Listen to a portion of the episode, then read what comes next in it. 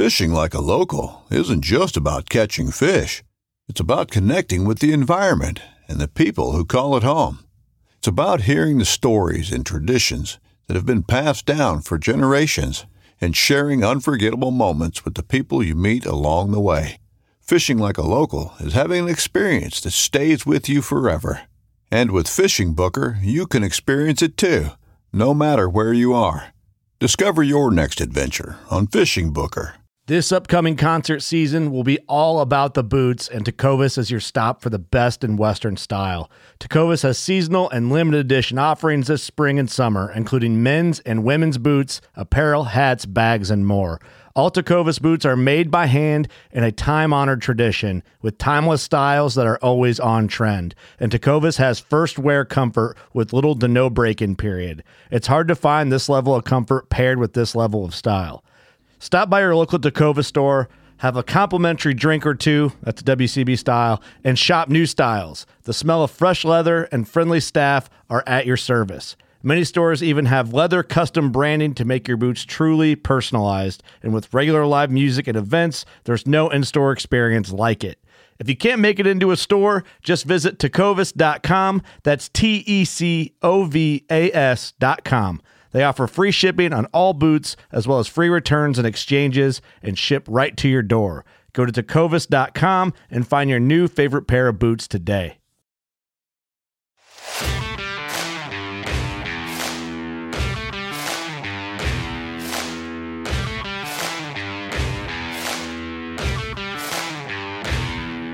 Welcome to the Elk Shape Podcast with me, Dan the Fitness Man, your host. Welcome to season five. Here we go. This podcast is brought to you by discipline, delayed gratification, and being accountable to yourself. This podcast is about finding the high road, working hard every day, creating the best possible version of yourself. Our values are faith, family, fitness, finances, elk hunting, and career. Our guiding principles are authenticity, transparency, and out hustling the competition. Our podcast is brought to you by Buck Knives, OnX Hunt, Vortex Optics, Wilderness Athlete, Black Rifle Coffee Company, Crispi USA, Mathews Archery, Kifaru International, and BlackOvis.com. Hey friends, welcome to the Elk Shape Podcast with me, Dan the Fitness Man. What's up today? I'm sitting down with a good friend who's been on the podcast before, who probably needs no introduction. His name is John Barklow, former military, lead designer for Sitka Big Game, archery badass. He does a bunch of other stuff, including knowledge from storms. Check that out. We're going to have a fun conversation today. We're going to talk a lot about gear for the backcountry, you know, kind of vetting things that you need versus maybe you don't need, must versus should, and just get into the mind of a madman when it comes to killing elk in September. This is a perfect tune up for elk season. I love John. He is the real deal. Without further ado, this is Mr. Barklow, and you're listening to the Elk Shape Podcast. Good morning, buddy. How are you? What is good? What is good? Thanks for uh thanks for joining so early. Oh yeah, what's up with that? Are you just like uh old now and wake up at like two in the morning and go to bed at three o'clock in the afternoon? Sorry. Uh, yes to the first question. Um, no, I just got so much going on. I gotta I gotta fit it in between my full time job, just like you, man. Well, I, I guess this is your full time job, but I got a couple full time jobs. No, I feel like I got a couple too. Uh, yeah, you do actually. Your family alone is a full time job. Yeah, we're we're going to the dentist at 8 a.m. Our oh time, oh my so. gosh! See what we're doing the same thing, brother. We're just trying to all get it in. That's it. Thanks for making time for me, man. I know you're absolutely any time for you, dude. What's keeping you? What's keeping you up at night? Anything besides uh, the fall is in the air? Anything exciting on your plate right now? Yeah, I just working towards fall. I mean, honestly, what's keeping me up at night is not feeling like I've got enough time this summer to prep enough you know, I mean, sometimes you just got to rely on. Sometimes you have to fall back on experience a little bit if you don't have enough time to to get it all in. I'm I'm a person that plans really far in advance, so I can get a little anxious, kind of ne- un un un uh, needlessly, I guess. So yeah, but uh, Bo's cranking like always, working around a couple little injuries and dings. But no, I'm stoked, man. I I'm stoked for the season. I'm sure it's just like where you are. The the moisture is off the chart this year up here. I mean, there's the high country hasn't even. I mean, it's begun to melt out now, but it there's still snow up there. Obviously, we've had a lot of flooding because of it, but I just think the antler growth is going to be amazing. Um, I, am not sure about all the states, but you know, I, I don't know if you're heading south at all, New Mexico again or whatever, but you know, my guess is they're probably doing better than average. Um, so yeah, I, I think it's going to be a good year. Yeah, I don't know if the monsoon season's kicked off yet. I know in a few places, like Arizona, finally got some rain. Yeah, yeah, which is good. Flagstaff. Are you heading down there at all? I'm gonna go to New Mexico this year. Yeah. Not a shitty landowner tag like last year. I, I bought the worst landowner tag. Dude, and, that was such an epic. I think it was a several several podcasts you did about yeah. that. Yeah. We we could probably just do a podcast on the on the commentary back. I'm sure. I I, I love it that. Um, actually, no, I don't. I'll be. I'm gonna shoot you straight. I just set, told three of my closest friends in 2022. I want no drama. Elk hunting. Yeah, yeah. I mean, that's that's not why we're doing it, right? Yeah. Yeah. So in order that to happen, I think it's gonna be a lot more solo, like truly solo elk hunting. That seems to be the best way. And how about you, man? Did you, did you draw any good tags? No, no. I just uh, I'm a, I'm a little cautious with those points, just because I want to make sure when I do draw some of those tags, I have enough time. You know, I I mean, let's be honest. You know, don't tell the world, but Montana's got amazing elk hunting, so I always have to focus around that.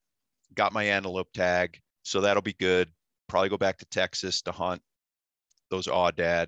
That's still still on my still on my list, still gnawing at me.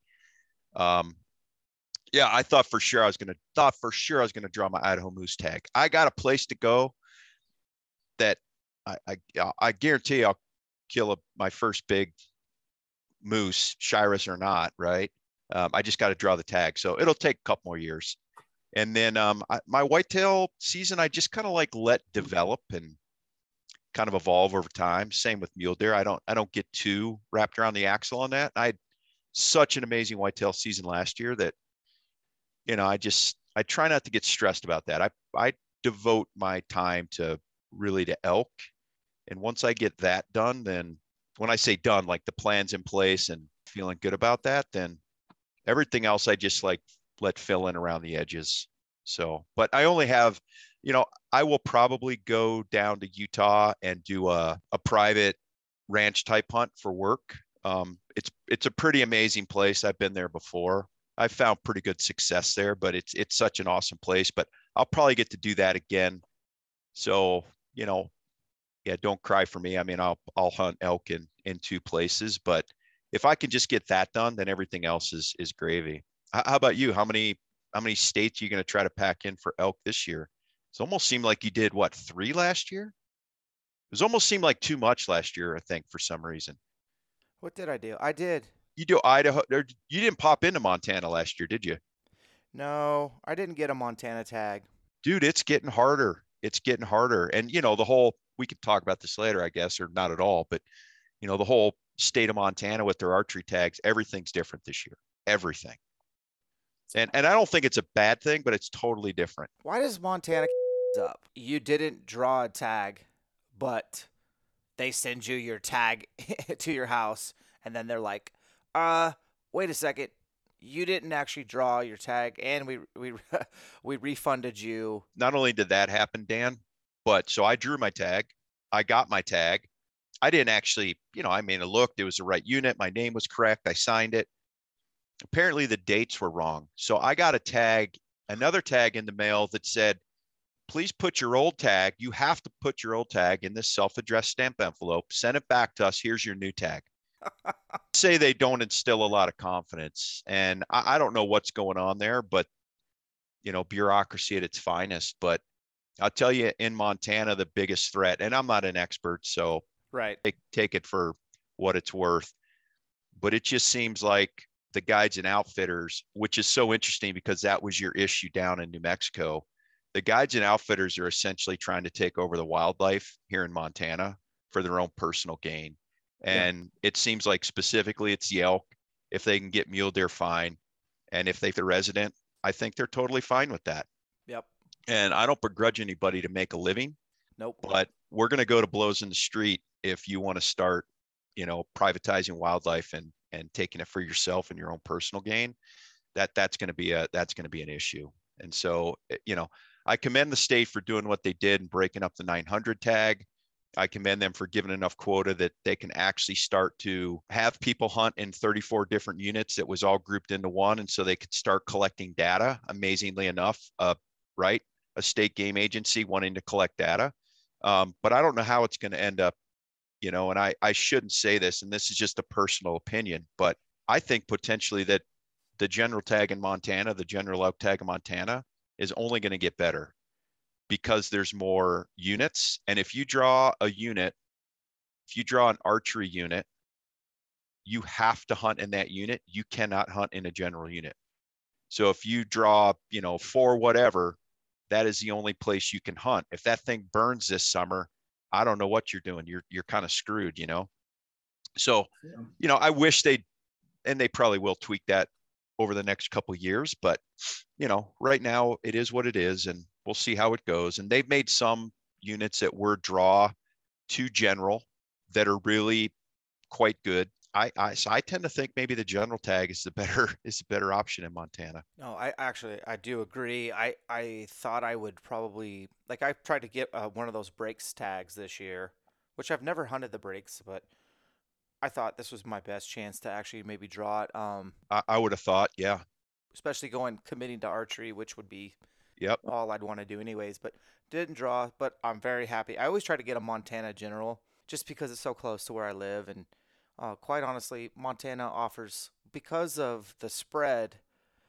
You can kind of choose your own adventure. Do you want to get into that timber country? Do you want to get into some crazy mountains? Do you want to go rub elbows with grizzly bears, or do you want to go hunt spot and stock elk out in you know the southeast area? I love your state, but I don't want to talk about it. I don't want to I don't want to pu- publicly talk about how awesome Montana is, uh, but it is what it is. It's expensive though.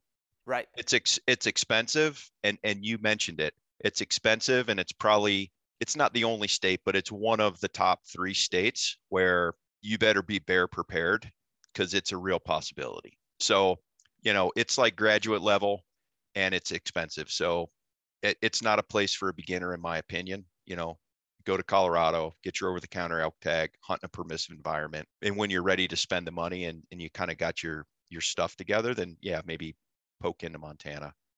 That's a good way to say it. Uh, w- I'll probably do the Idaho Montana thing this year. I like having a tag in both those states. I always have a tag in my own home state. It's not a priority, but I thought I might draw Utah sitting with I think I have 15 or maybe even 16 points, but I'm 1 year behind the the point creep. You and I are you and I are exactly the same then. I am 1 year behind the point creep. Okay, so we're kind of screwed. I just think we have to change our I just think we have to change the way we our expectations, right? And how we Yeah. look at Utah. Yeah, I, I'm just I'm never, you know, statistically, I'm never going to draw the units I want. But I could draw you and I could draw units in Utah this year if we wanted to. It's a you know, Utah's about lining up the dates so that you're not hunting, you know, in the in the 110 degree heat in in a unit where there's no elk because they're still in the hills and they haven't moved down yet. There, there's a lot of uh, logistics to a Utah archery hunt, yeah. but but you and I could still draw some units where I mean there's depending on what you're looking for, but there's 330 to 350 bulls running all over the place. You know, it's just is that what you want, or is was Utah your you know your one chance at a 400 inch bull kind of deal? That's where I was at first. I've changed my thinking, and so in the next couple years, I'm going to pull the trigger. I've hunted with 15 points in my pocket before. That's a lot of pressure. I don't want again Oh yeah. you know, and I'm going to probably have close to 20 by the time I pull the trigger on Utah. And I'm just not, it's going to be a great experience, but I'm just not sure it was worth waiting 20 years to do it. Yeah, when you do your corporate hunt in Utah, it's like how how is the what's the vibe like with somebody like you probably have to have a guide, but like, what's that arrangement with? Uh, when does Jonathan sit down with the guide and say, "I know more than you"? um, I understand you're here and you've been watching the elk or whatever, but like, how does that like? How do you have a straight up conversation with a you know your obligatory guide and be like, this is what this is what I want to do. This is how I like to hunt. Yeah, I think it depends on the person. I mean, honestly, those guys down there are pretty awesome, and they try to pair, they try to pair like like-minded personalities or physicalities together. Um, it, it it's an interesting, it's a conservation tag, right? Is really what it is. Mm-hmm. and um, and it's an interesting place because they hunt for age. They don't hunt for size, which is good because, quite frankly, the bulls there most people would say they're they're great, but like, you know, you shoot a 320 bull there, like that's accomplishing something. Yeah. Um, there's occasionally a, a bigger bull than that, but but you know, they're trying to hunt eight year old and older bulls. And I, I'll tell you what I learned. I, I don't care. I don't care where you are or what you're doing. An elk, a bull elk that's lived eight or 10 years is still pretty damn savvy. Um, the, the, the difference is there's lots of them. And if you don't have to worry about other people blowing it, you just got to worry about yourself blowing it. But you know, it's it's a great experience. Um, it's not the same by any means as hunting, you know, on your own. But you know, it's an opportunity to go down, get content. Um, you know, I think people would be shocked at how many celebrities, minor celebrities, no celebrities, uh, go to places like that, hunt, kill, call it something it's not, um, which is fine. That's up to them. But you know, it's still an awesome experience. Uh, you know, if, if I'm lucky enough to go this year, I, I'm I'm not going to go anymore. Um, I, I I'm so selfish with my elk time, so finite. Which again, Montana's awesome. We have six weeks. Um, that I just, you know, I'm starting I'm starting to get more selfish in my uh in my later years, you know, and it's like, now this is this is my time and even if I whiff, uh, I'll whiff doing it the way I want to. You know, and I hell, I've whiffed I've whiffed quite a few years. Um but I I learned something, so it's all good. Yeah. That's well. It sounds like sounds like you're lining yourself up for a fun September. Tactics wise, for you, Yeah. where are you at right now on your evolution of you know what's what's your style of elk hunting? If you could kind of button it down into a couple of specific tactics that you enjoy and that, that are working for you currently.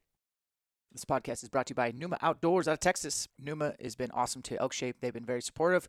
I love the rain gear. I think it's probably the quietest on the market. Huge fan of the Palisade Puffy, Pursuit Pant, Pathfinder Pant. They have merino wool base layers as well as synthetics. Check out Numa Outdoors, discount code ElkShape20. Vortex Optics out of Wisconsin. This is a veteran owned company. This is one of my favorite partners. Been working with them since 2010. Get yourself some Vortex Optics, 10 by 42s, maybe a 65, 85 millimeter spotter, angled in my opinion. Check out the rangefinder line. They got a Razor 4000, a Viper 3000. They have all the options. They work. They stand behind their product. VIP warranty. If you break it, they'll fix it. And they're just a great company. Discount code ELK10 at eurooptic.com when you buy anything from Vortex. Take 10% off. Also, Vortex Wear. Elk Shape will get you 20% off their awesome hunting clothing lineup. Discount code Elk Shape will take 20% off Vortex Wear.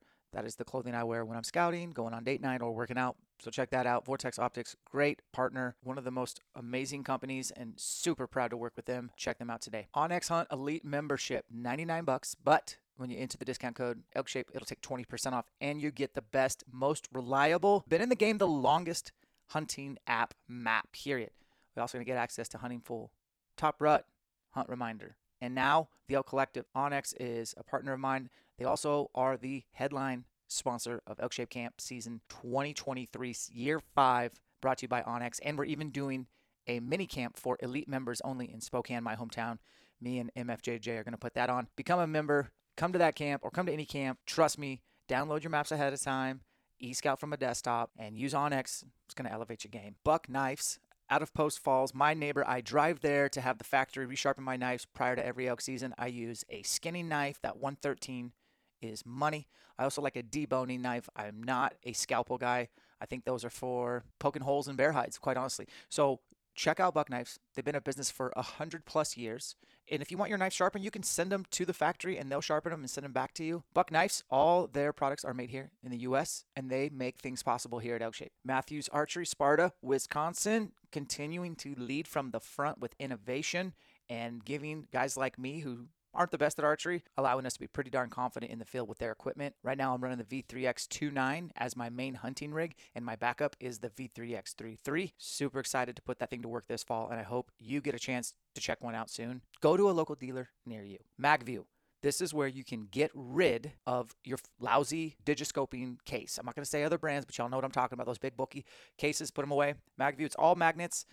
Keep the phone you have in the case that you already have or put the magnet on the back of your phone and rock and roll. And you can digiscope. It's seamless. It also provides a lens cover for your spotter, and you can even attach it to your binoculars and get some really crispy aeroflight footage or that big buck or bull that you want to get footage of. You can now do it in the field. So check out MagView, and you can enter the discount code ElkShape. It'll save you a little bit of yeah. Well, you know, I I think like everything, it evolves over time.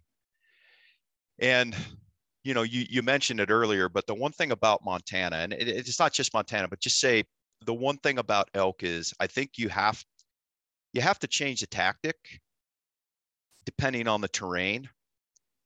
And i think the you know potentially even the pressure right? So normally with whitetail hunting as an example which most people are familiar with the tactics are generally the same. I mean yeah maybe where you put the tree stand in a funnel or inside corner or something like that you know that's but you're generally hunting from a fixed position getting the wind waiting for something to come by with elk you know i you know do you call do you not call? Do you call to locate or do you call to bring them in? Or do you just glass them like you said and hunt them like a mule deer?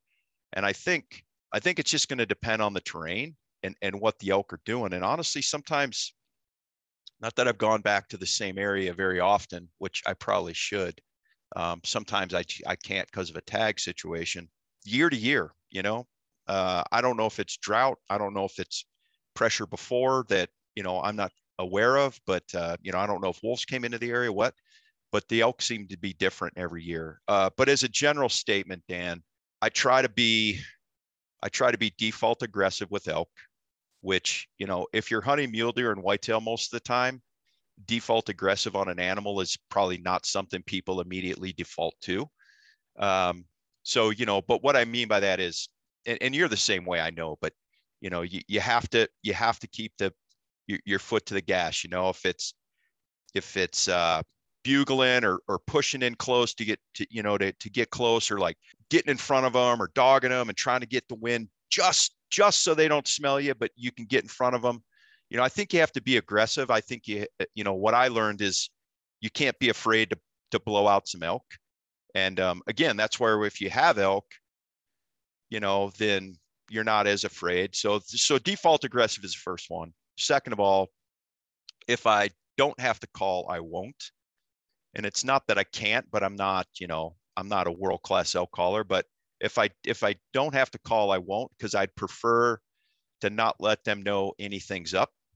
Uh, and especially up here in Montana, where we have so many apex predators, right? Humans, grizzly bears, and wolves. I would just prefer to keep them as calm as possible. Um, but if I do have to call or when I have to call, uh, I've never had any success to speak of where you know I am I am calling a herd bull away from a bunch of cows and satellites to walk right in like a Primos video and killing a bull. So to me, to me that's kind of a, a wasted effort. And I know guys like Paul Medel do a great job of that, and I've tried some of that, and you know it's worked okay.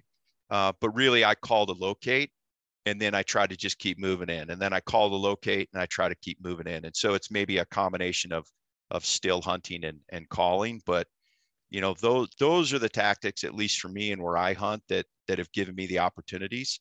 So, you know, that's that I don't know if that's any advice, but but that's what's worked for me. No, I, I love that you're talking about a few things. One, I, I think this has been talked about enough, but I don't think it's been talked about enough. Elk hunting equals being aggressive when it's time to be aggressive, and it's not. You're not whitetail hunting. You're not trying to like sl- like not step on a stick. Like you're mainly elk hiking most of the day, and you're moving pretty fast and aggressively until you're not. I love that. Elk don't always talk during daylight shootable hours, but they do seem to vocalize in key times and and give away their location. I love that. Just getting into elk every day, I think gets overlooked. I think being into elk just ups your odds every day if you could just be into elk and not necessarily the same elk.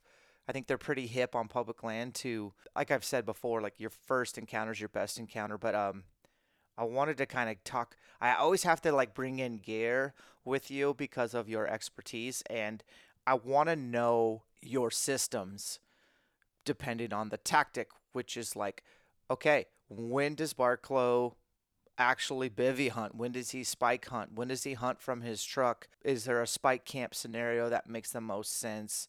Obviously, terrain and weather, you know, are things that you have to consider, but vaguely, broad stroke us through different systems based on where you're at and what the elk are doing. Yeah. Damn it, Dan. So I like the elk hiking. Uh, let me start there. I like the elk hiking comment because that's really what it is, right? And so that default aggressive is, you know, and that's why I think what you preach as far as being physically in shape, what I what I preach even more, or not maybe more, but what I preach is is mentally tough or mentally in shape because it's a grind, right? You talk about that every year because you are elk, elk hiking. They're not they don't seem to be as concentrated or as dense as people, you know, would as, as I would like them to be. I will tell you again, I think over the years, uh, depending on where I'm hunting, depending on my physical ability that year, you know, which as you get older, it doesn't, you know, it diminishes. It's not like you can't do it, but I, I like to try to play smarter, not harder. And so it's really going to depend. And so, am I going to put an X on the map from from uh, Google Earth or onX and hike 12 miles into a basin, hoping that one, I find elk, two, there's no other humans around, and three, I have the logistics. Let's be honest, to not kill it, but after killing it to get it out, right? Uh, in 90 degree heat or whatever the case may be. So, you know, if you line up llamas or bring in horses or whatever the case may be, great. But you've talked about this a lot, so I'll talk about it. I want everybody to go 12 miles off the road because I'm generally not doing that anymore. If I go in there for 12, 12 miles, like that's my one week vacation. So if I'm coming from Colorado, uh, from Pennsylvania to Colorado and I go in 12 miles, and you burn all that energy and time and logistics, packers or whatever, that's your hunt. And if they're not there, they're not there. So you better have another tag in your pocket for a mule deer or a bear or a bunch of grouse, right? So generally, I don't do that anymore. Where I bivy is where um, I, I won't give you the miles necessarily, but where the effort to get in is enough that I just don't want to I want to conserve my energy. So I don't want to burn it going back and forth, back and forth, back and forth. I'll go in very minimalist camp, depending on the weather, you know, that can change. And just be as, uh, just live as lightly on the land as possible, but be able to, to glass the elk and move with them if they're moving or just stay back and observe for days and days, very similar to a mule deer or just be in the area to where, hey, you know, they're they, they were fired up, you know, last night. I'm living with them. I can hear them. They're off to the southeast. I'm going to move that direction if the winds if the wind's favorable, right? There's that. But that gives me the ability to the final kind of tactic, which I think is the one you promote and the one that I've been using, quite frankly, more often, is the mobile truck camp. And I bought a sliding camper and it is so efficient. I can take it anywhere my truck goes. Within five minutes, I'm set up. Within five minutes, I'm broke down. I can go in. I can hunt an area for a couple days. They're here, they're not. Even if I choose to go in and spend the night real quick, they're here, they're not. I move again. And, you know, I probably don't have as many secondary, tertiary places as you do. You know, I'd like to have three, maybe four. Uh, but it's like boom they're not here or boom the pressure's high or boom this area burned or there's no water here this year because i wasn't I, I, don't have the time to go scout these areas before I before I hunt them. I I just don't have that time. Uh, I'm not a I'm not an onX or Google Earth commando. Like I just uh, I do a lot of things well. That's just not one I do. I wish I could. I just don't do it as well. But I have I have a whole bunch of things in my pocket. I'm like I'm going here, I'm going here, I'm going here, I'm going here, I'm going here.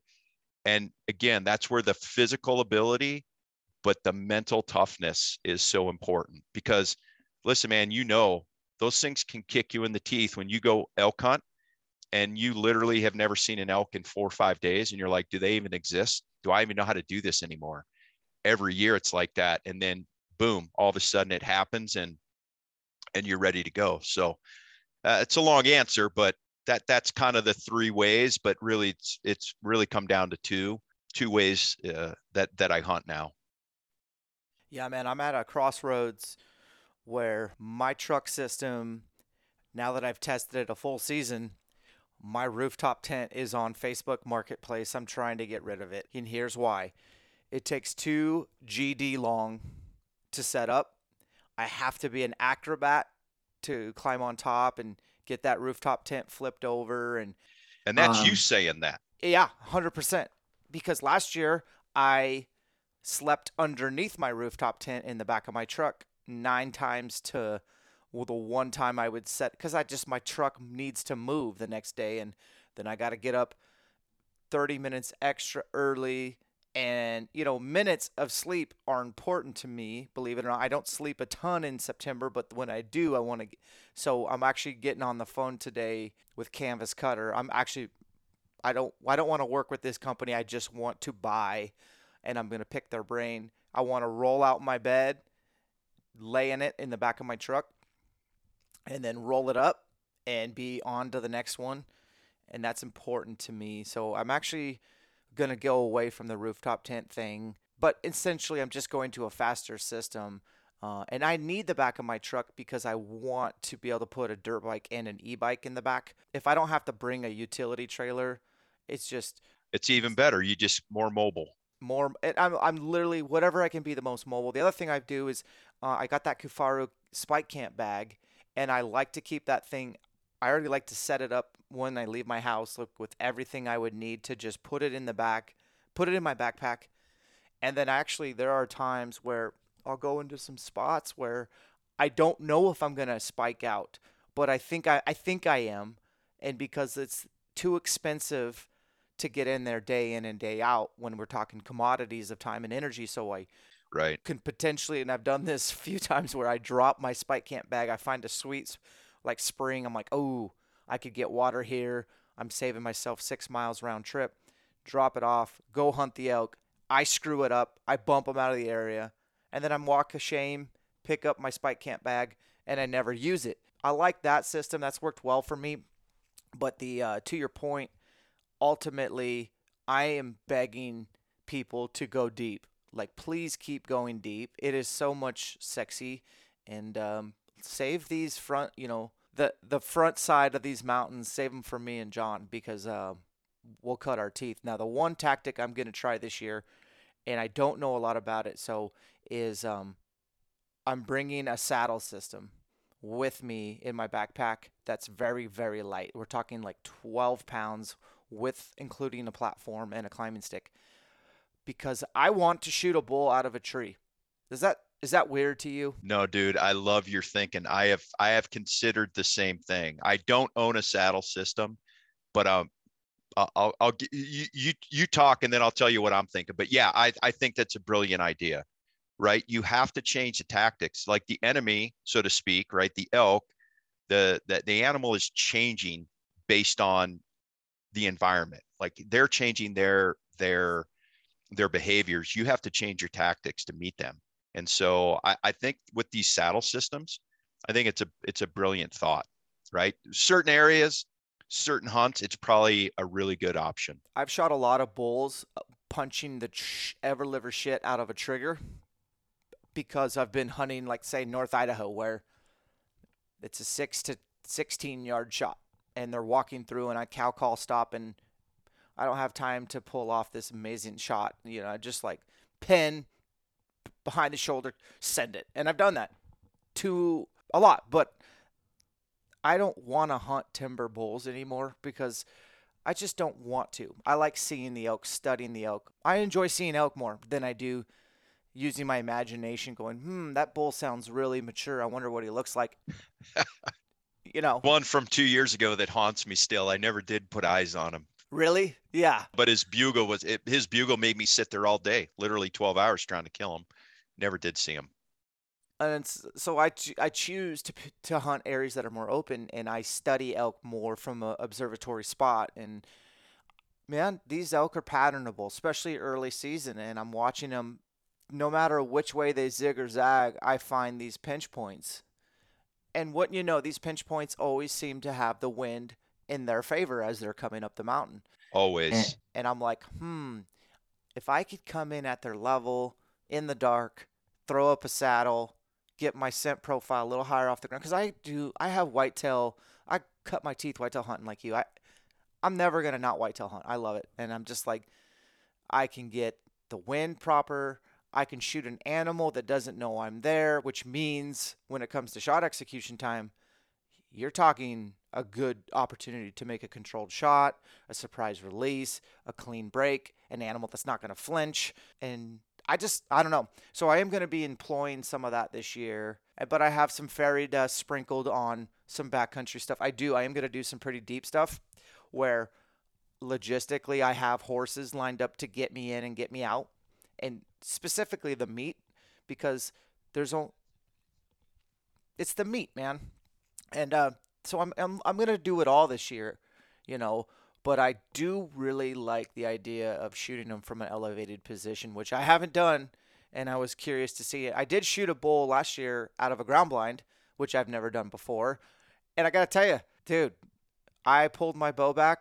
Nothing could see me pull my bow back, and I had one teeny tiny window open, and I shot a bull drinking water that didn't know I was there. I gotta tell you, I, want more of that in my life. I killed my first Rocky Mountain elk bull years ago uh, out of a ground blind in Colorado.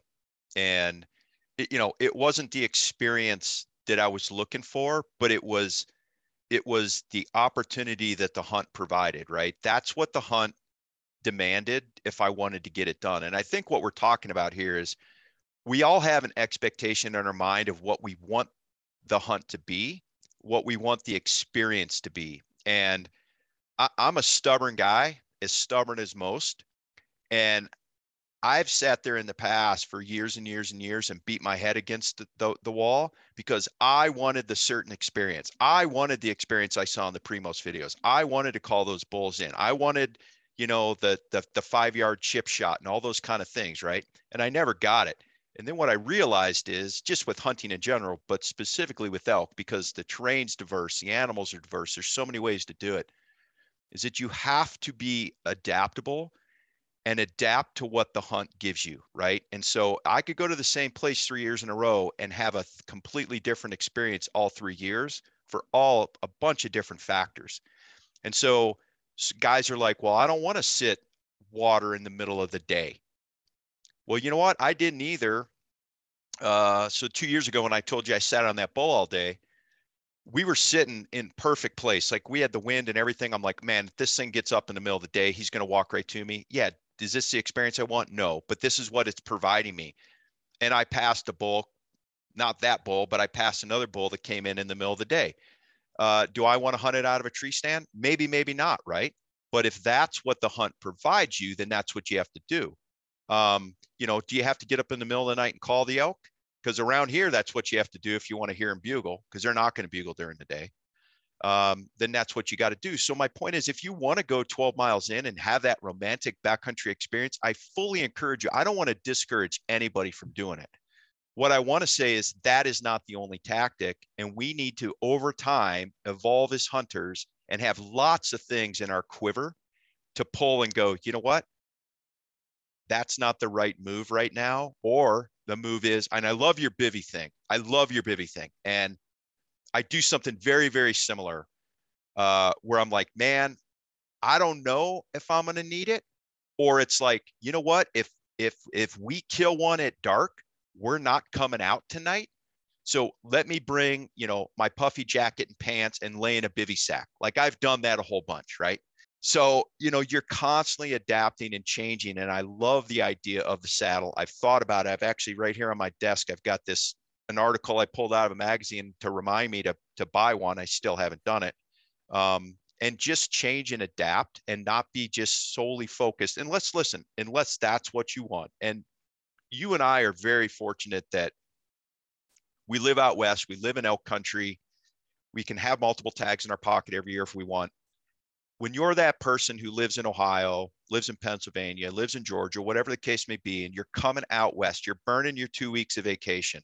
You you want a certain experience and and you want to have this this this you want to have this experience that like fulfills all your dreams right so i think everybody needs to decide what that is uh, and sometimes literally dude it's sitting on a wallow half a mile off a trailhead and you could kill the bull of your life but it might not be the experience you're looking for. And i've literally had guys go i'm not doing that. I don't care if i have a 90% chance of killing a bull. That's not what i want to do. And i'm like totally fine man. I i respect you for that.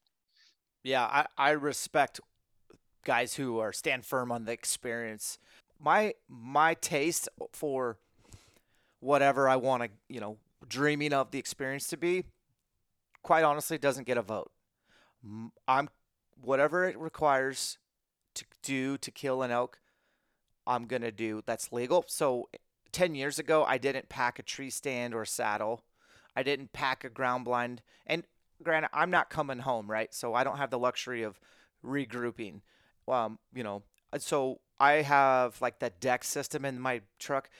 One of those has got a dozen trail cameras. If it's legal, if I need to get a trail camera, and it's not uncommon for me to lug around an extra trail camera in my pack the entire season because I need to put one out. And then that's like that whole spike camp bag that thing's set up. Like we're trying to have options here you know? So whatever tactic i can be a chameleon. What are we missing though? Like like between you and i we're brainstorming. What other like off the wall like for example on the ground blind thing i'm gonna pack one. I don't want to sit in one but but if i do i don't want to build a brush blind where my scent is leaking all over and I still could potentially get caught drawing my bow back. Like I'm gonna actually pack the blind in, get the flaps down, shut every window except for one, and spray down and be a whitetail hunter. I'm I'm serious. But what other little things can we sprinkle in there like for potentials to bring with you if you're especially if you're coming from a long drive? Wilderness Athlete discount code ElkShape 2022 takes 30% off your first purchase. Get a bundle of Hydrate, Recover, Energy, and Focus. The greens, you got to have those greens. You're not eating enough vegetables unless you're eating 10 salads a day. Backfill with a good multivitamin, some fish oil. Check out their entire lineup of meal replacements, protein powders, all in the name of better elk hunting. This is not a marketing company. This is an actual supplement company. Quality brand. I've been with them since 2006. Great company. I stand behind them. I want you to as well. SpyPoint's got that new Flex Trail camera, man. Dual SIM. You can get transmissions regardless of the cell phone provider in your area. If it's AT&T or Verizon tower, doesn't matter. It's going to send it to you. And the transmission plans are just that. It's all included. You don't have to have a cell phone or a monthly fee. You just download the SpyPoint app and start getting your images. They also have a bunch of affordable trail cameras that are not cellular, so where legal, utilize the app, pair it with their trail cameras, and you are good to go. I love trail cameras. They give me all the little information I'm looking for on animal behavior, animal densities, inventory on big bucks, big bulls, how many predators are in the area, and hopefully some sort of pattern that I can take advantage of as a bow hunter. Check out SpyPoint today. Kifaru International, I'm a hoodlum through and through kind of guy for elk season, but I do have the Hellbender. Love that for throwing trail cameras in or packing out elk. I keep the Hellbender at the truck for when I, hopefully I get a big bull down. I can go pack it out with that. I can pack and will pack an elk out with the hoodlum. They also have an awesome lineup. The checkpoint bag is my laptop bag where I put all my camera gear when I travel. And they also have stuff for you whitetail guys like the Shape Charge. Check out Kifaru International. They're a huge partner of Elk Shapes and they've supported us for several years. And I still think they make the best frame in the entire universe. Crispi boots, Crispi hunting, Crispi USA. Everything starts from the ground up. So pair your Crispis with some sheep feet. I have a discount code ElkShape takes 10% off sheep feet. Crispi boots, buy them at Black Ovis or anything else. Discount code ElkShape takes 10% off. I am rocking the Lapponia 2 and the new Colorados, and those are my one-two punch for elk hunting. Bakcou e-bikes, made for hunters by hunters. Discount code ElkShape takes $300 off your first bike. Take that money and buy yourself a backup battery or a trailer so you can haul that precious elk meat out. Bakcou e-bikes out of Utah. Black Rifle Coffee coffee company. Coffee is life. I'm drinking coffee right now as I record this. Elk Shape is the discount code 15% off the coffee club of the month. So you pick which coffee arrives to your doorstep and you decide how much coffee arrives to your doorstep. And you can also use that discount code if you want to pick up some BRCC swag, a coffee mug, or bags of coffee for presents, whatever. It's a one time use. Discount code Elk Shape 15% off. Smokewood, fatty meat sticks. We are adding these to our arsenal of elk hunting. This is the most delicious meat stick in the entire world. My buddy Ryan, he founded Under Armour with the boys back in the day. He started this company. He wanted to make something that was sourced locally, so grass fed beef, raised without antibiotics, no sugar, gluten free, no nitrates added, no MSG added, like super clean, pure protein. I usually pack three or four sticks in my hunting pack. It's 20 grams per. It tastes awesome. It's Sweetwood Smokehouse, fatty. Check out the 3.0s. That's what we're rocking.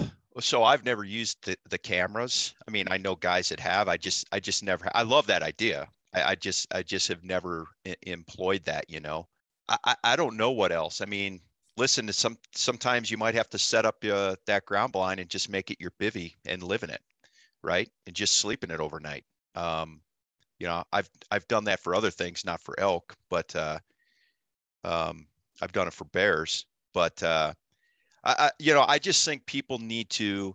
When you're flying, it's tough, right?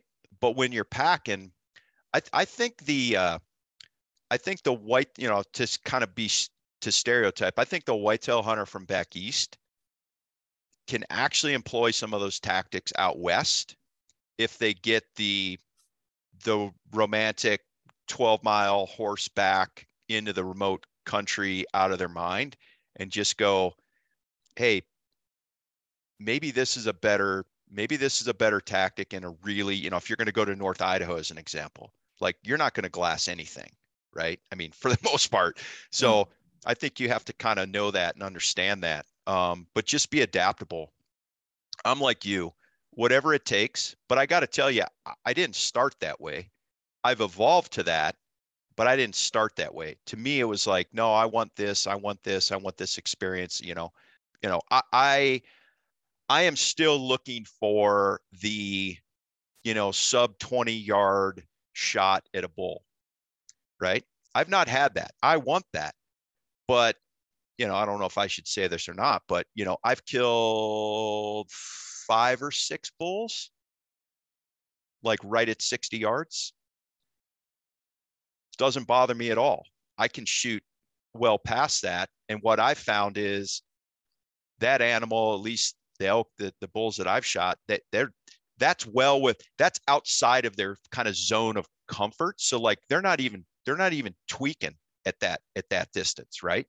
And so you know i, I want that experience but I've, I've never had it. So i take what's given to me and i try to be prepared enough to to just adapt right and evolve. And uh you know talking to some guys uh some friends last year and i was like well why don't why don't you just cross the river and get into this really remote zone and they're like well because the bridge is 10 miles down. And i said bro borrow my pack raft. Because you couldn't wait it. I said borrow Right. my pack borrow my pack raft. Who brings a pack raft on an elk hunt right? I do because I'm writing that shit down because I've been in Wyoming, and I know that there's a uh, the Alpackas and stuff. Like I've been wanting to get that little raft, and now I and guess what when you come back because you're coming back put the meat in the raft and just swim the damn thing across at least i'm comfortable enough to do that or you know bring. but my point is it's like you know that that's adapting to the environment that that's that's understanding the terrain and what i like to call exploiting it how am i exploiting the terrain to my advantage do i you know do you have to go and sleep in the saddle in the tree to get the wind or to get in there early enough to get the wind so that when they come through the saddle, you're in a position to kill them at seven in the morning, right? Maybe that's what you have to do. So, you know, I, I think people are getting uh, adaptable, but I still think we're kind of stuck in this, you know, two hoochie mamas in a bugle and the thing's going to run in. I, honestly, I've never had that. Like I said, I think those days are over. I'm sure there's places that still do it you know where that can still happen but i think if people if that's the expectation they're going to be disappointed yeah be prepared for a little disappointment. Um, and you know when those days do happen, they're very few and far between, and they're almost like not every year, even now, where you might not just have it, like you said, you know, might not get a day where you get into a rut fest, but there's, you know, people are influenced on what they see on social media, and I'm gonna put, I'm gonna lump YouTube into that, where you, you know, you'll see guys literally walk and bugle all day and covering tons of country until they find the bull that wants to play ball, and that's cool. That's just another way to do it. It's, it's another way to do it, but uh, it's not my way. It's not for me either. So that's interesting. Well, I have to get into gear with you a little bit just because of all the knowledge you've had from storms. And so let's sorry. No, I love it. Uh, let's talk about let's talk about this bivy puffy combo. I really like the idea of of potentially putting away what what's your bivy of choice? What's your bivy sack of choice? What's your puffy of choice? Are you synthetics? Are you a down guy? Like what makes the most sense for you? with weight being a consideration? Yeah, it's a good question. I don't have I don't have a bivy sack today right now that's like of modern of modern times. I've got one from the military that's uh it's really old, but it's got believe it or not, just like the sleeping bag that uh, you know I, I developed with Sitka, it's got armholes. So I can literally just get in there and still pop my arms out, being a essentially being a range shelter cook and then get back in it. And then I've got one from Black Diamond Equipment. They're a climbing company in Salt Lake. They actually make some nice ones. I know Hilleberg does outdoor research. So those are a couple of people want to look. But, you know, folks are asking me, they're like, man, what, what do you, you know, what do I, what should I bring for a sleeping bag in like elk season? And, you know, as you know, sometimes elk season's really damn hot. There's always one week though, at least in Montana, that it snows. It like goes from summer to full on winter in one week. I think people have to be prepared for that. But to going back to your bivy, you know, kind of point, let's like, listen, man, I'm not sleeping that much anyways, right? I need to get rest, but I'm not sleeping that much. I need to go light. Now, this is where experience comes in, but I'm like, listen, if I can get in something, so like a bivy sack, I don't need a sleeping bag. If I already have my clothes on and I've already got a puffy jacket, maybe I just bring a pair of puffy pants. Like this morning here, it was 45 degrees and it's almost July 4th, right? It was 45 degrees in the morning at 5,000 feet. If I'm up at 9,000 feet or 9,500 feet, you know, four degrees per per thousand feet, like it's going to be cold. It's going to be close to to to, to 32, right? But what do I need? Man, I just put on my puffy jacket I've already got. All I'm adding to my pack is a bivy sack, a pair of puffy pants, and then maybe in this case, probably just a foam ground pad. And the foam ground pad I may or may not already have because I like to bring one to sit on and, and things like that, right? So it's very, very minimalist.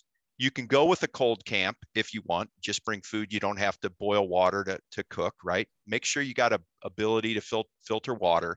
You can run super, super minimalist. It's, I think it's fun, right? Because it's like going full commando, it's like just bare minimum. But now what that allows me to do is, man, I got to spend the night to take advantage of this, you know, opportunity I think I'm going to have tomorrow morning. Even if you're three miles off the road, Dan, as you know, three mile round trip is six. To get back in there is another three. Now you're going nine miles. What is your physical ability to do that? Or would you rather go in three miles, carry the extra pound and a half that, you know, people seem to tweak about six ounces here and two ounces there. And it's like, you want to carry an 800 pound animal out like it's really not that to me that big a deal for the for the for the capability that i might be gaining right um, and when it comes to the puffy stuff I, I tell people if you're new to the game if you're new to buying the like puffy gear and things like that if you buy synthetic you cannot go wrong you can take synthetic from arizona to Alaska and it'll it'll work for you. Again, it, will synthetic be you know two ounces more than the down jacket? Maybe, probably, but you don't have to worry about it. If you're going to hunt in Arizona, if you're going to hunt in the desert Southwest, then you can probably get away with down. Um, I just say, you know what? For most people, the down, the treated down, maybe that's your second puffy jacket. So now you have two, and you can pick and choose which one you know, depending on what I'm doing around here in Montana, I, I can run treated down if I want. Um, depending on when it, the temperatures get cold and snow starts to fly, yeah, down's a great choice. When I was up in Alaska two years ago on my caribou hunt, I brought synthetic because I knew it was going to be wet. Um, but I, but, but some people don't even know they need a puffy jacket, which to me in 2022 is still amazing. But I've been talking to a lot of people and they just don't have a puffy jacket in their in their kit at all. And to me, the puffy jacket is one piece of my survival kit because if I'm sitting on a bull, if I get benighted trying to hike out and I get in the cliffs and I get turned around on my navigation and feel the safest thing to do is sit down, I can sit on my pad, I can put my puffy jacket on, and I can ride out the night. Will it be the most enjoyable? No, but I'm not going to have hypothermia in the morning, right? So to me, it's part of my survival kit. So I'm just taking what I've already got, adding a few things, and going now those couple things have increased my capability to now have potentially more opportunity uh, once I'm back there, however far you choose to go off the road, right? Because you're not commuting back and forth. And then when you do come back, you haven't wasted, because I've done this, right? You may have too, wasted all my energy hiking 50 pounds of gear in there. Get in there a day and a half later, I realized there's a horse camp or an outfitter whose area I'm in, or there's three other camps, or there's no elk, or there's wolves. I've had wolves blow elk out, never seen them again. Now I got to hike the 50 pounds back out now I'm completely exhausted. I don't really want to go anywhere else. And now my vacation's over.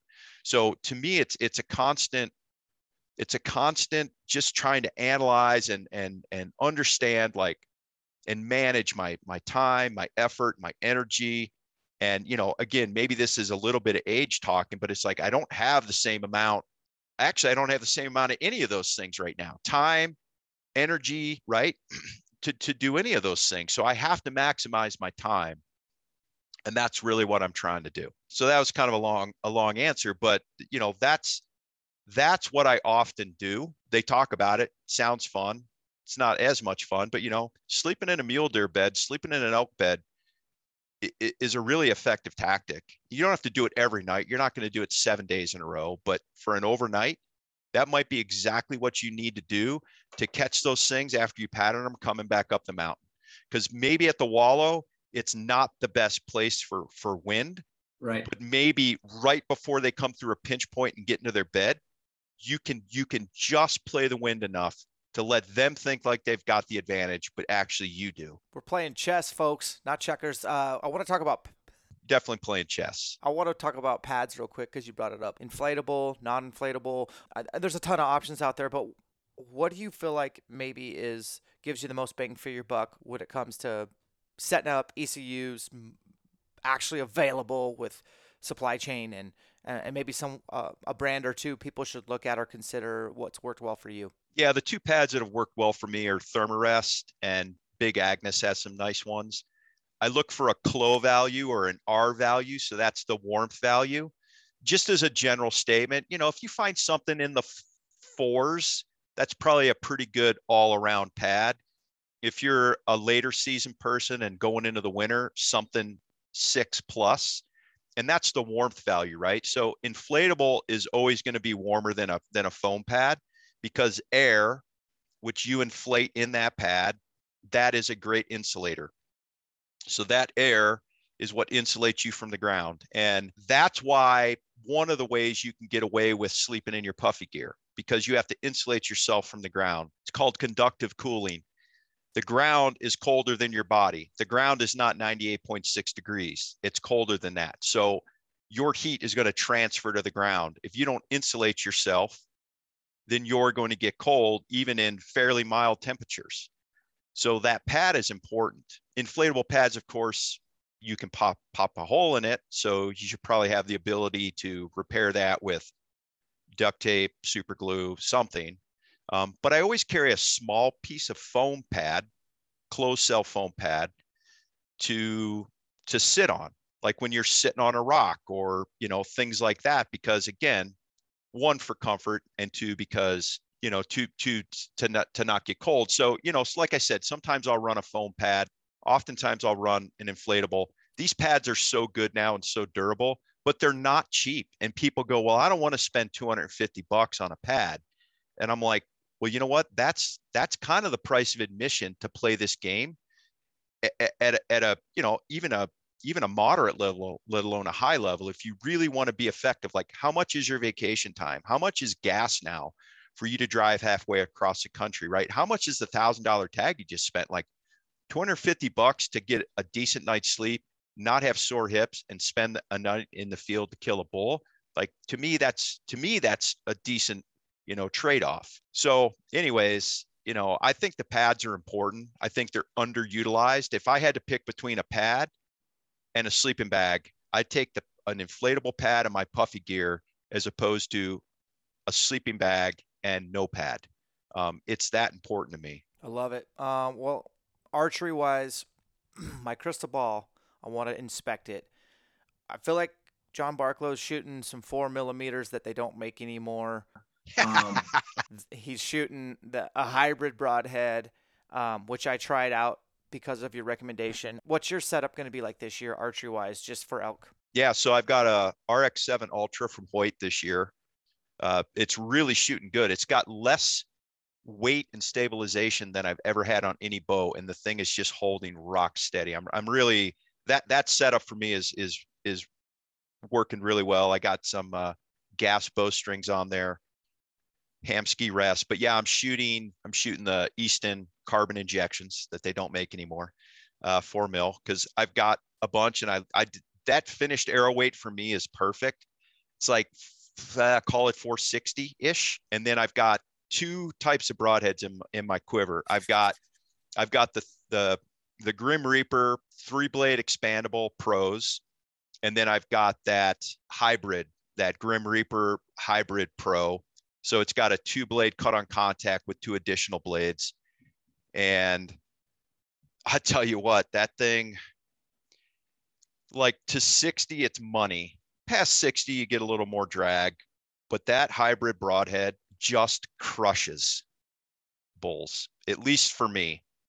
Um, I've had zero issue, but the reason I, I run two broadheads is because sometimes it's windy and I I'll choose the expandable, which I've had no problem killing bulls with that broadhead either. But you know, or that I need a follow up shot that's longer than 60, uh, something like that. So it's like as long as they fly to the same point out to 60, then I'll you know, then I can run the the uh, the expandable. Or if it's super windy, like like years ago, uh, probably I don't know, four or five years ago, it was just crazy, crazy windy that evening. And I'm like, if I get a shot, there's no way I can shoot a fix. There's no way. I'm just going to plane too much. I'm not confident. So, anyways, this bull was coming out. This setup was kind of developing, and I thought it'd be like a 50ish yard shot. I put an expandable on there, and sure enough, I killed the bull at 25. Right, but nonetheless, and it was dead calm when I actually actually killed him. But uh, but it gives you the it just gives me the ability to adapt again. I think that's a word I, I keep saying a lot of a lot today it's like adapt to the to the ever changing situations and that's where i think experience comes in the more experience you have the easier it is to adapt right i mean you're you're constantly adapting every year i i you know i follow you i, I know your system's evolving your truck camp's evolving your training's evolving like all these things are evolving. I think that to me that's part of the fun part of this whole thing. Amen. Amen. Well we want to end with what are you up to? Obviously 2024, you probably already got all your you're probably testing prototypes this year for two years out for Sitka. You have your awesome resources, knowledge from storms. Keep get us up to date on what your projects you're working on and where we can like dig into more stuff that you that you are building content wise.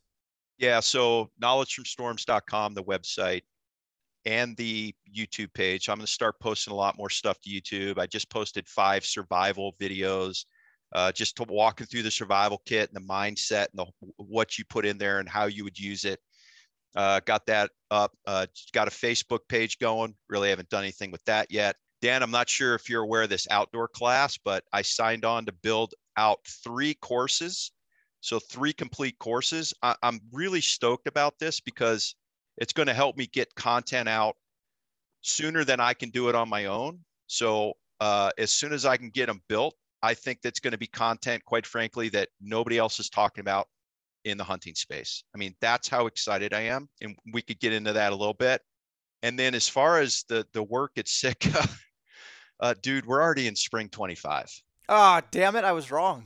Uh, Well, I've got some awesome, awesome stuff that I've already tested for fall 24. You're right. Uh, I'm actually stoked about that. We could talk about that offline. But yeah, we're already in the spring 25, man. And and, and the reason we have to work so far out, one, because we want to make sure stuff works, but the supply chain in, in the world uh, is still it, it's it's not even remotely close to being over yet. Um, all the chaos, and so you just have to work so far ahead and I've got some really fun, cool projects. I actually have a project I'm a work I'm working on for fall 25 that I started six months ago with two guys just to tinker, right? To tweak and tinker and and play around with and just give us enough time to just have fun with it. So, you know, that's the fun part of the job. Um, the you know the business side is is not as as fun, but uh, yeah, I'm going to be doing it anyways in my barn. So uh, you know, if they pay me to do some of it, that's cool too. So, anyways, um, you know, I think there's some really, I think there's a couple places where folks can get some really good information now without what I would call vetted sources. I think what you're doing is absolutely one of those places. It looks like your Elk Shape camps have expanded across the country. I mean, you're probably burning it at both ends to do that. But I think people just need to make sure that uh, one, they're getting their information from a vetted source with people who have experience and don't have, you know, have the have the consumer's best interests at heart, and then take that information and and don't be afraid to like do something different than John Barklow or Dan Staton did. Like tweak it, modify it, adapt it to to either your ability or your time frame or your environment or the tag you've got,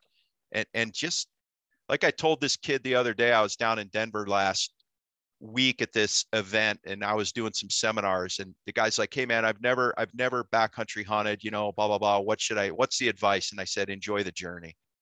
I said, he was a younger guy and I said, enjoy the journey, man. I said, you have 30 years of fun in front of you. Don't, don't, don't feel like you got to do it all at once. Just enjoy the journey. And so that's what I would tell anybody. And quite frankly, I try to tell myself that sometimes too when I start getting wrapped around the axle, you know, which is easy to do, which is easy to do. Yeah, I don't I don't know, man. I think my enjoyment is postponed every year. Like I'm so tunnel visioned on doing everything that I can control to have success. Once it all ends, then I can kind of like take a deep breath and be like dude, I actually really enjoyed that. I mean, it felt like a grind. It felt like I was on a roller coaster ride, but looking back, I have no regrets. I gave it my best effort. And that's kind of where I start to really enjoy is after the season when I'm out of it, out of that like cloud of just grind, but um I live for it, John. But doesn't that sustain you for the next year? It does. Like It that does. puts me that puts me back in the gym that next winter Yeah. because of that success, right? And that's why and no, nothing I'm not demeaning whitetail hunting at all. Like I, I love it. Like I said, I had a good season and it can be stressful. But it's not for me, it's not as stressful as elk season. That's where I gotta give it my best every single day. And if I don't, I will kick myself for the next year until the next season, right? So And that slate does get wiped clean every year, man. You can't rest on your laurels of prior success. doesn't matter what you did last year. What are you going to do this year? I'm just gonna ask you: Are you are you still in your 50s? yeah, I'm 53. Okay, so you're 53. I still feel like 53 is at a, like that age where there's not much gonna like. At least when my dad was 53, there was nothing in his way. Like seriously, not compared to like 63. There was a significant difference, and I hope I get to see how my dad is at 73. But 53, you're pretty limitless in my opinion. Um, but you more than most because of your discipline in the gym and your mindset. So I wanted to ask you like what are what do your workouts look like this year? What are some things that you're doing to get your mind right? I know you've talked about these things on other podcasts, but it wouldn't be an Elk Shape podcast if we didn't tap into that. Yeah, but you know, Dan, every every year, so every year it's a little different. Every year since 50, it's been a little different.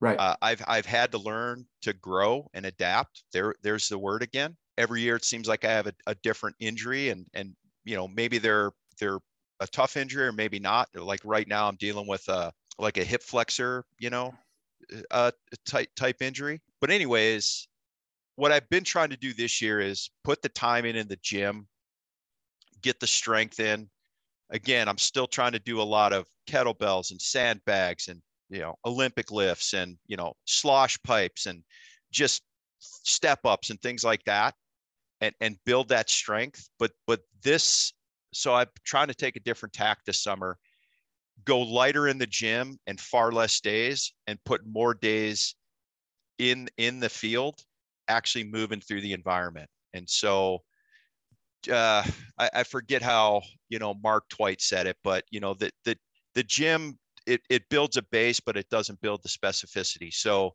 you know learning how to walk and getting those connective tissues in your you know your ankles your knees your hips uh, with a pack on your back and like you know whatever i do it's weight bearing and some days are are heavier than others but i'm i'm okay if it's not if it's not a 45 pound ruck on my back all the time but to get out there and just keep moving i think i've got the skills like the actual skill sets i don't have to work as much on that. It's just trying so anyways drop a little weight more specificity outside, moving through the environment, spending a couple more nights out, just enjoying the backcountry in the summer where there's no pressure to be hunting and, and very few people out there and, and just almost, you know, and you're the, you're the coach, so you tell me, but almost trying to taper off the gym a little bit so that my joints aren't so beat up because it seems like I can't maintain that heavy gym work 12 months out of the year anymore, or even nine or 10 months out of the year. So I've just been trying to taper off. I, actually, my shooting has gotten so much better. And maybe that's why I don't have as much stabilization on my bow because I'm not crushing myself in the gym and then trying to shoot as much. And so what I'm finding is maybe, you know, I have some fine motor skills that are a little better than than they would be. Um, but to me, to me at, at this age, and I, I hate to say that because I don't I don't know what 53 is actually. It's a number, but the core to me, like my core and my legs, if I can keep that up, that's that's what's important to me. If I can't do as many pull-ups or push-ups or you know bench as much, I, it, it the the crossover isn't as, as important. So uh, yeah. So anyways, that's what I'm doing at this point in my life, and and next year when we talk, it'll be probably something even a little bit different. No, I like it, man. I dig it. I like the specificity. That's a good word. I've always found that like general physical preparedness to a degree really lended itself well to not having to ramp up specificity and do the rucking. Um, and I'm wondering if that will evolve for me as well to where I need to do the more specific things, the more rucks, the more intentionality behind that, the demand of what we're actually doing, where you know, cycling a barbell and sprinting on assault bike just doesn't cross over to long, slow distance, oxidative type.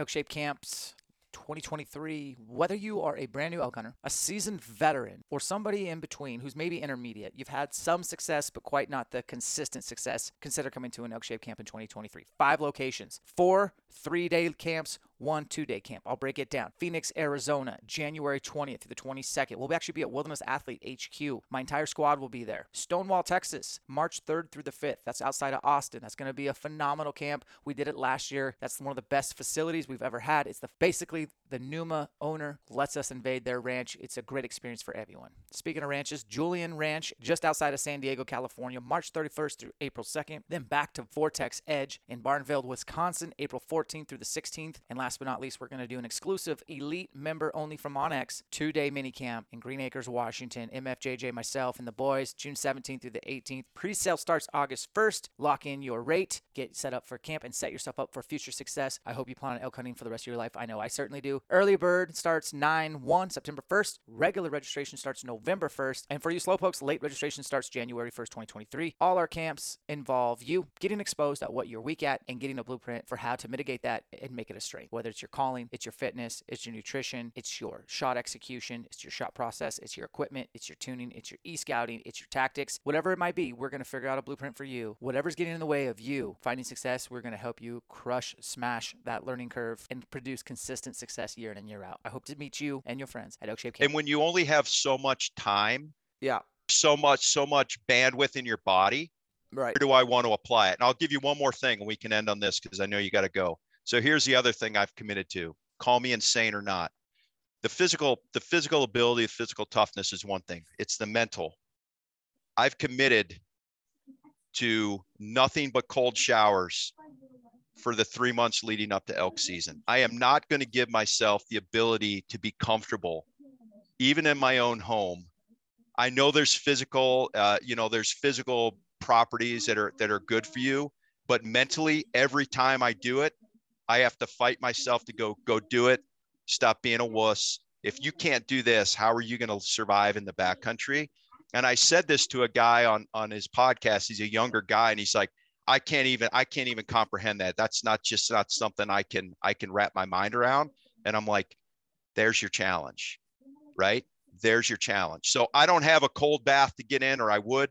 Um, so to me, it's it's cold showers. But what a luxury to take a hot shower. I'm like, listen, the vast majority of the of the of the world doesn't even know what hot water is. I'm like, stop being a wuss, take your cold showers, build that mental toughness while you're building the physicality. How much does this mean to you? And when I get out there and it's cold or I'm wet or it's snowing or I'm feeling tired or sorry for myself, that's what's going to help me get over that edge. So, anyways, it's all it's all to me it all works together, dude. It it has to all work together. Just when I think my man crush on you couldn't get any bigger. Yeah. God dang it, I love this guy. I don't really have anything to add. I have nothing to add to that. That is so clutch. I, I'm an ice bath guy. Like I go to the feed store, buy the horse trough, get an ice maker, fill it up. I, you know, get in there, contrast heat, cold. But yeah, yeah. Dude, Do I'm you have the ice maker? Because I'm thinking it wouldn't stay cold enough for me here. That's why I haven't done that yet. yeah, it, it's not enough. You have to go to the gas station, get a couple bags of ice, eh, Okay, and it's. maybe I'll try that too. But it is definitely like that's the poor man's version, just the horse trough. Oh, It dude, like I'm a- not spending two grand on a ice bucket. Yeah, to get. Hell no. But I do tell you this: a cold shower sucks always, and La- I just laughed. I'm like, yeah, man, that I would have, I would hesitate for sure, but I would do it. But I would hesitate, and that hesitation is every reason to do it, just to kill that little bitch that we all have, and she needs to be tamed. She needs a beatdown. Yeah, if you listen to Andrew Andrew Huberman, he's got a podcast called Huberman Labs. He's a great guy. He's a professor at Stanford, but he talks about the dopamine release of the cold shower. But he says what's more important than that is the lead up to that and your like apprehension and anxiousness. He goes, that's where the that's where the real value comes in at a chemical level in your body, and that's what got me thinking. And then I'm like, yeah, but this sucks mentally, and I'm like that's exactly why I'm going to do this because it sucks. I think we all need a challenge in life. it's too easy to get complacent nowadays. And then you go out and you want to chase this super aggressive prehistoric animal with a stick and string and and you can't take a cold shower. It's like get over yourself. That's what I'm telling myself. I'm not saying that to anybody else, but I'm like get over yourself. And so it's just constantly trying to challenge, you know, myself or yourself or you know every every single day trying to make ourselves better to go do the thing we love to do Dude, that's awesome. Well, uh, Jake is my editor for these podcasts. Jake, I want a link to Barklow's YouTube channel with a couple of those survival videos in the in the show notes. I want a link to his website, Knowledge from Storms, and uh, I want a link to his Instagram because he does put a lot of good content there. Man, best of luck to you. I hope we get to catch up. If you're big uh big sky TAC man let's uh let's connect it looked like you were going to invite some raffle winner or something to shoot with you Yeah, I shoot with a stranger every year. Apparently, so it's worked out so far. yeah. i didn't know you did that every year because we were Wait. we were kind of camped next to each other uh last year Oh yeah, you know, last year we we two complete strangers for, that were subscribers. love that man It is cool. It is fun for them too, and and they're a little nervous at first, but by target five or six, they understand that we're just a bunch of knuckle draggers, shit talkers, and uh, they they have a good time. all right on well I, i'll i'll i'll see you at TAC uh big sky but yeah man um And there's a shoot uh, at TAC, a novelty shoot to help raise money for the folks that were basically lost property and from the floods. And um, I just posted on my Instagram story today. So definitely for those that go into Big Sky this year, look for that. It's a novelty shoot. I don't know the details, but there's some cool prizes, and all that money's gonna, all those proceeds are going to help out the people of Montana that were affected from those floods. Man, yeah they got crushed absolutely mm. crushed no doubt. Well, Well, Dan, as always, man, thanks for thanks for inviting me on, dude. I love what you're doing and just keep it up. Dude, I appreciate you. And you're like a fine wine. You just keep getting better with age, buddy. Keep it up. All right. Thanks, dude. Have a good day. Awesome. Take care, man.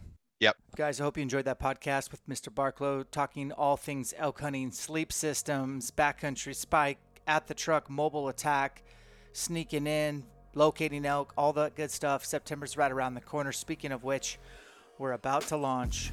We actually kind of soft launch, but Elk Shape Camp 2023 registration going live officially August 1st. You can sign up now if you want, but the official launch date for the pre-sale, which will save you a lot of loot and lock in your spot. We have five locations, four of which are full three-day camps, and then we have a two-day onX Elite member-only camp. All our camps this year are powered by onX Maps. Appreciate your guys' support. If you want to elevate your game, get locked into a camp, we uh, can't wait to meet more awesome, like-minded people. Find your weaknesses and turn them into strengths. Create a blueprint for you for continued success for years to come. Guys, you got a lot of options when it comes to podcasts. Thanks for choosing ours. September's right around the corner. Separation is in your preparation. Remember, the grind never stops. We appreciate your support. We'll catch you on the next one.